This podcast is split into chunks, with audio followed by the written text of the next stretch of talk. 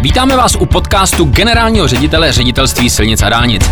Dobrý den, pane řediteli. Dobrý den. Pane řediteli, eh, i když je venku moc krásné počasí, tak pojďme se teďka zabývat něčím vysloveně eh, ošklivým a, něco, eh, co skutečně nemáme rádi a nemáme z toho radost a je to pořád ještě následek toho IT útoku, toho kyberútoku ze zahraničí. A je třeba říct naprosto jasně, dát na stůl dvě důležité věci. Za prvé, obě se objevily v, v médiích. Za prvé se objevilo tvrzení, že snad zvažujete, že byste těm vyděračům zaplatil a získal tím teda za to výkupné nějaké, nějaké ty IT klíče, kterými my bychom se dostali k zálohám, které nám eh, zašifrovali. Prosím vás, uvažoval jste někdy o tom, že byste někomu eh, v této formě zaplatil? Neuvažoval, myslím, že ty, ty informace v médiích byly velmi zkreslené, protože samozřejmě my jako velká instituce, státní instituce musíme zvažovat všechny varianty a chovat se jako žádný hospodář, tak vlastně de facto potřebujeme prokázat, že ta varianta toho výkupného je de facto pase, protože by teoreticky někdo mohl do budoucna říct, že mohla být pro ten podnik výhodnější. Za nás je to prostě varianta nepřístupná, eh, nepřípustná, prostě ve spolupráci spolupracujeme s Nukibem, spolupracujeme s policií, všichni od, naši, o našich krocích vědí, velmi pečlivě, všechno, co jsme prováděli od začátku toho útoku, tak u toho jsou, mají veškeré informace a jako ředitel sice jsme nikdy nezvažovali a nikdy neuvažovali, že bychom vyjednávali či dokonce platili samotné výkupné. Pro nás je to varianta nepřípustná, stejně jako je to nepřípustná varianta pro ně. Samozřejmě jako žádný hospodář musíme ale všechny varianty zavrhnout, musíme si je dokázat, musíme mít jasně zmapovaný, že ty varianty nejsou možné, protože samozřejmě škody z hlediska toho kybernetického útoku tady jsou, nebudou malého rozsahu a musíme vědět, že jsme se chovali v těch procesech jako žádný hospodář, eh, hospodařící se státními prostředky a ty finanční prostředky na obnovu těch jednotlivých serverů a toho fungování, že se jsme investovali efektivně a že neexistovala nějaká potenciální teoretická možnost a varianta jiného postupu, kterou by nám do, do budoucna někdo mohl vytnout, že jsme tak nepostupovali. A to je jediné, co vlastně bylo v rámci toho rozhovoru řečeno. To znamená, musíme si odůvodnit, veškeré naše postupy, veškeré varianty zvážit tak, abychom si dokázali ty varianty zavrhnout a říct, že prostě ty varianty neexistují a nejsou. A to vlastně děláme a takhle vlastně postupujeme v tom celém procesu.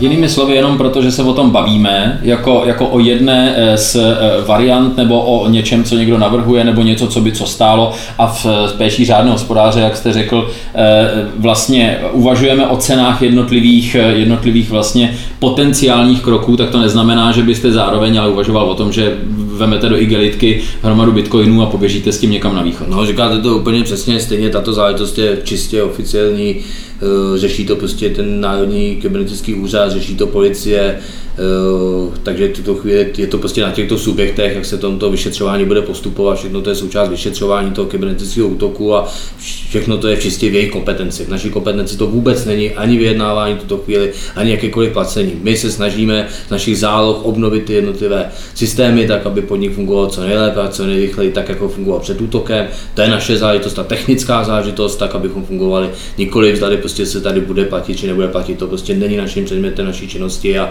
a já tuto chvíli vůbec ze své pozice o tom neuvažuju a počítám s tím, že prostě jako musíme být tak, jak to tu chvíli nastavený, to znamená z těch záloh, které máme dispozici a, a prostě fungovat bez toho, aniž bychom počítali s tím, že ty data, které jsou zašifrovány, získáme.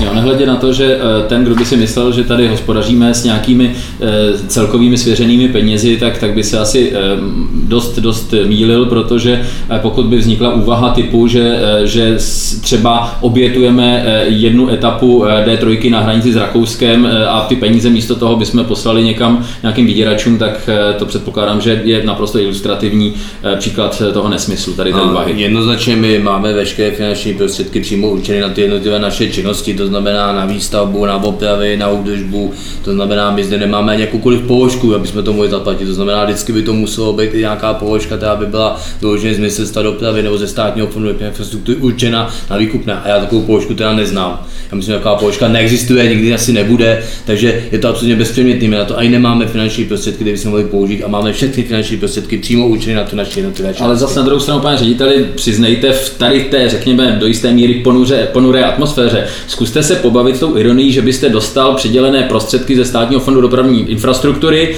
a, a, ta, a ta e, kapitola těch peněz by se jmenovala výpalné.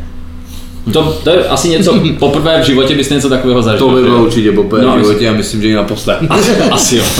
A pojďme, pojďme ještě k té druhé vážné věci, a sice to se taky objevilo v médiích, a sice eh, eh, jeden server eh, citoval nejmenovaného pracovníka ředitelství silnic a dálnic, který měl popisovat, co všechno tady nejde.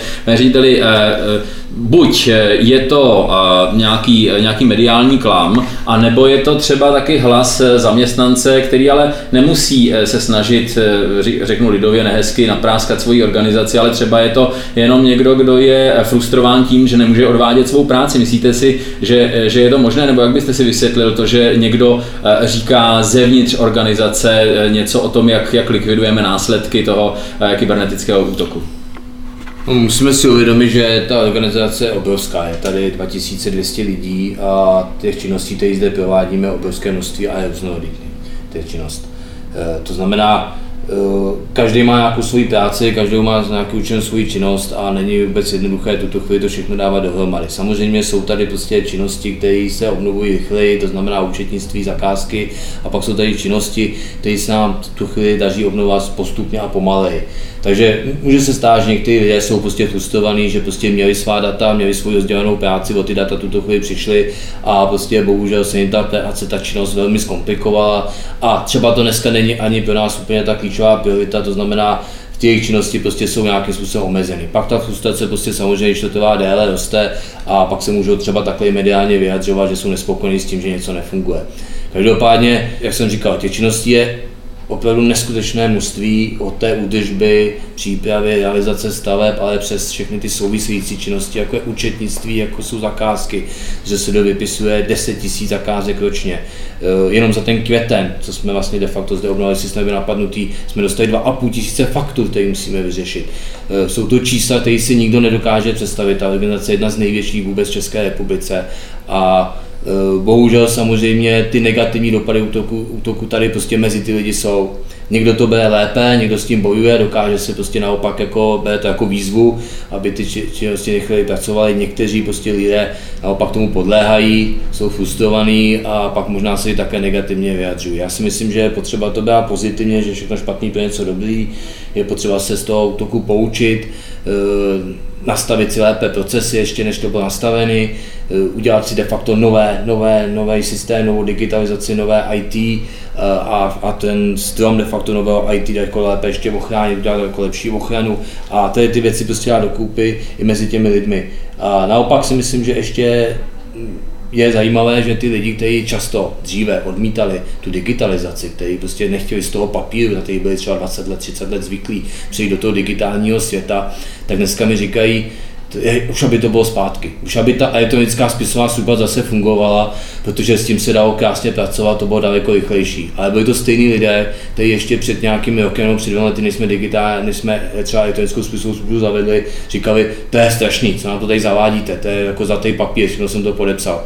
Takže myslím, že to změní i pohled na tu digitalizaci, že ty lidi pochopili, že když to najednou nemají, tak jak moc jim to pomáhalo, jak jim to teďka vadí. Takže všechno špatný to je něco dobrý a naopak to může být krok k tomu, že ten podnik bude za pár měsíců o to lepší, než byl ještě před samotným útokem. Chcete říct, že vždycky všechno zlí je pro něco dobrý? Hmm, přesně tak. Tak jdeme teďka Přesně. na to dobrý. Děkuji za rozhovor, hezký den, pane řediteli. Taky hezký den přeji.